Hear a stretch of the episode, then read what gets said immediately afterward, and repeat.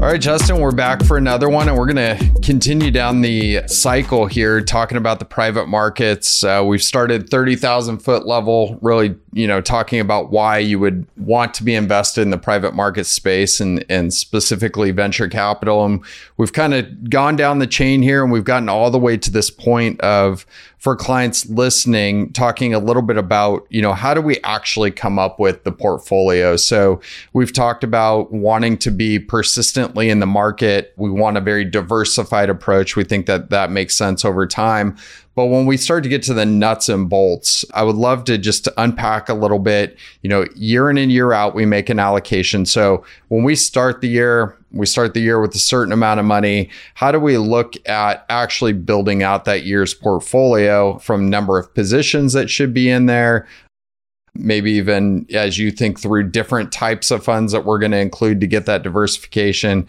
Um, so let's start with hey, we got a certain dollar amount. Where do you even start with starting to construct the portfolio? Well, we start high level. How much do we want in early stage exposure? How much do we want later stage? Do we reserve anything for directs? Those are those are checks written directly to a company, colloquially called directs in the in in the business, I guess.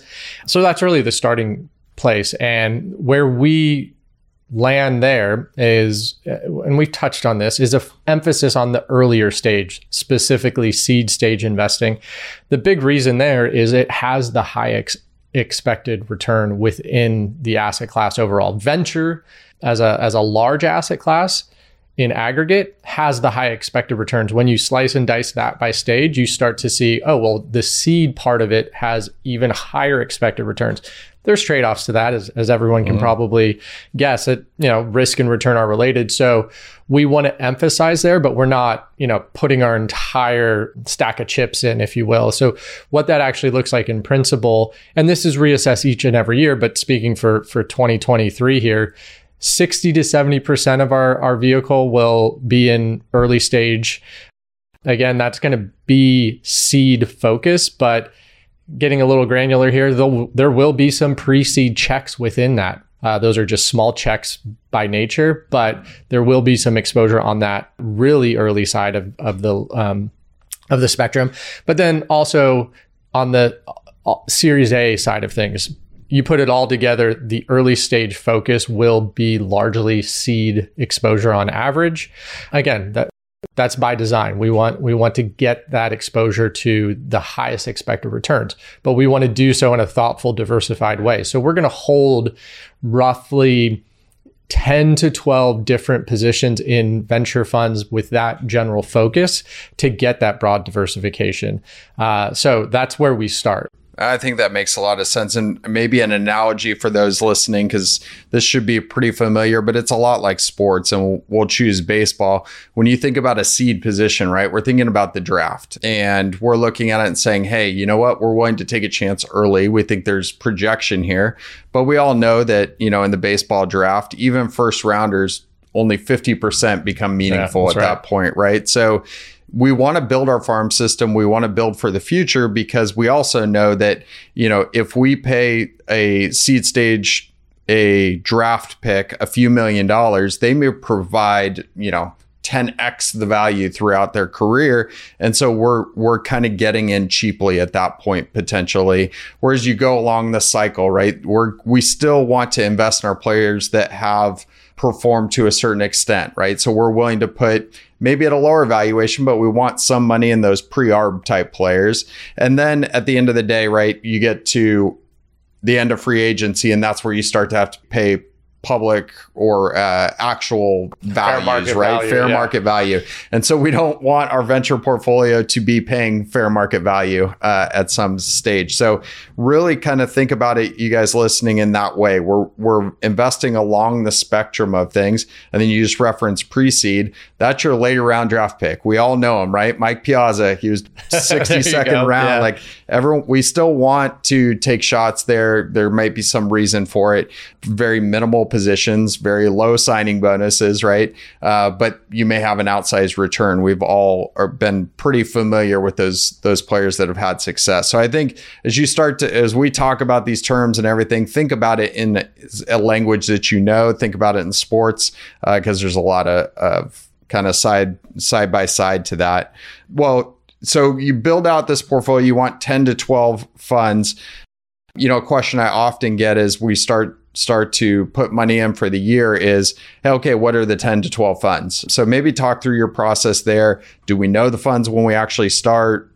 How do we determine them? When do we know etc so uh, it depends i guess is, is the the answer which is an answer everyone hates me included but it truly does. And, and this is the nature of private markets not just venture specifically. When we're in the market to deploy doesn't necessarily always line up with our top picks. So the funds we've built relationships with that we really like, they've proven themselves, etc. They might not be raising a fund this year. Typically, a, a, venture capital and private equity manager will raise a new fund every two to three years. That's certainly changing a little bit in the marketplace. It was a little bit uh, quicker than that, you know, in the 2020 to 2022 timeframe. Now it's slowing down a bit. People are having a harder time fund- fundraising, which is great for us because we're always in the market. So, to give some specifics and details, we do have a list of managers we've partnered with in the past that we like, that they've proven themselves, and we want to partner with them again when they're going back to market. That may be this year, that may not be. And that's part of the systematic process that we are going to get exposure to them over time. But there's uh, an element of that list that is either not raising or someone who's going to fall off. They didn't necessarily prove they're now they've changed their thesis. Now they want to raise a gigantic fund or they're investing in series B all of a sudden, right?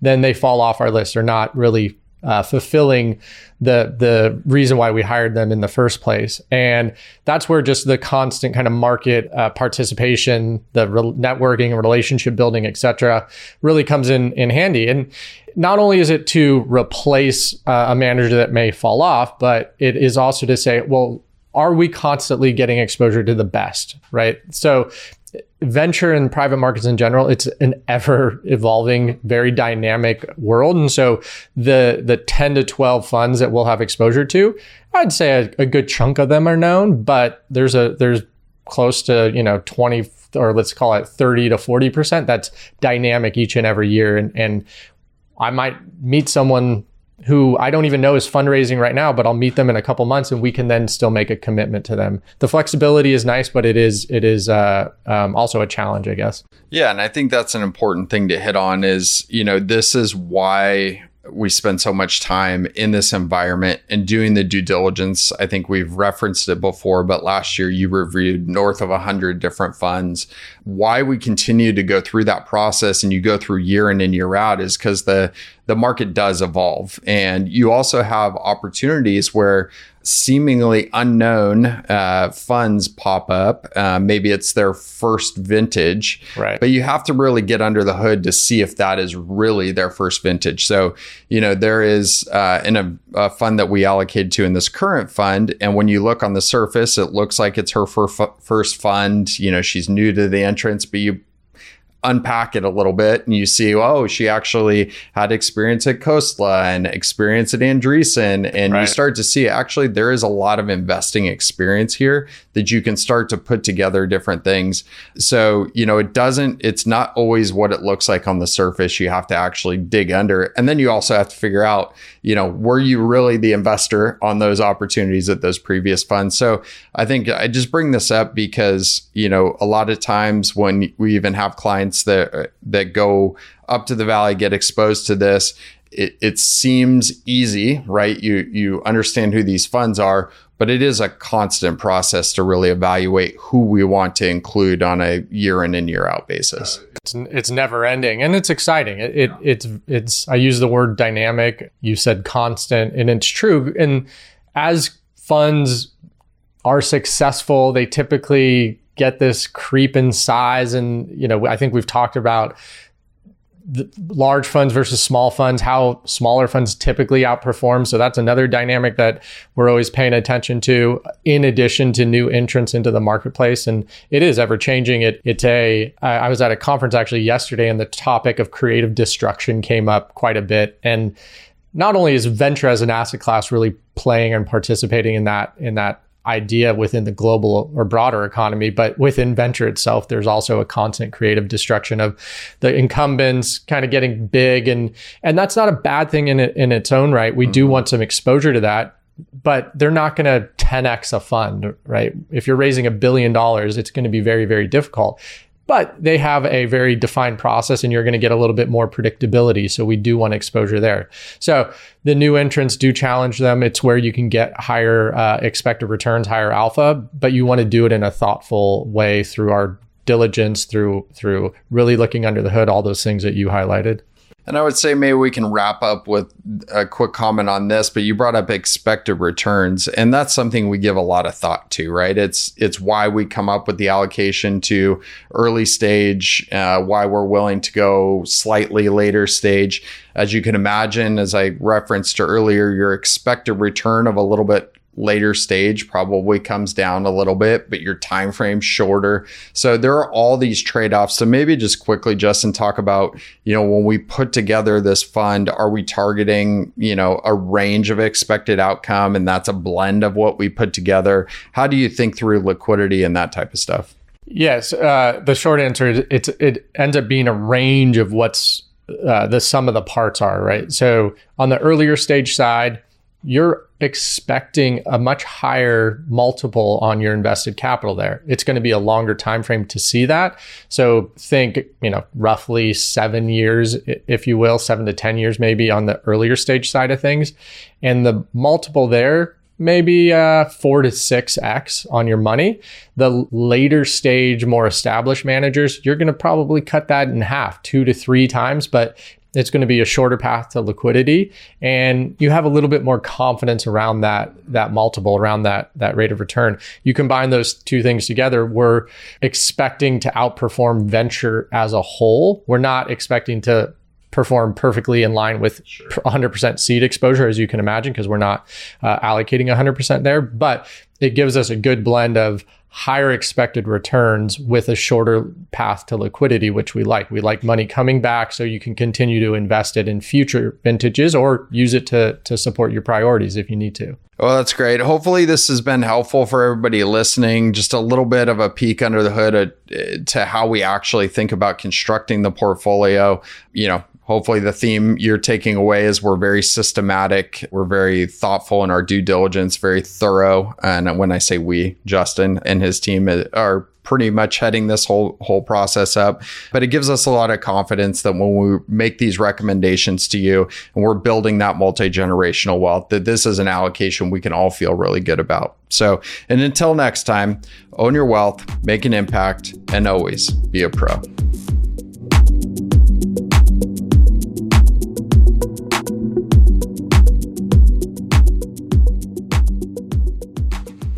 The information in this podcast is educational and general in nature and does not take into consideration the listener's personal circumstances. Therefore, it is not intended to be a substitute for specific, individualized financial, legal, or tax advice. To determine which strategies or investments may be suitable for you, consult the appropriate qualified professional prior to making a final decision.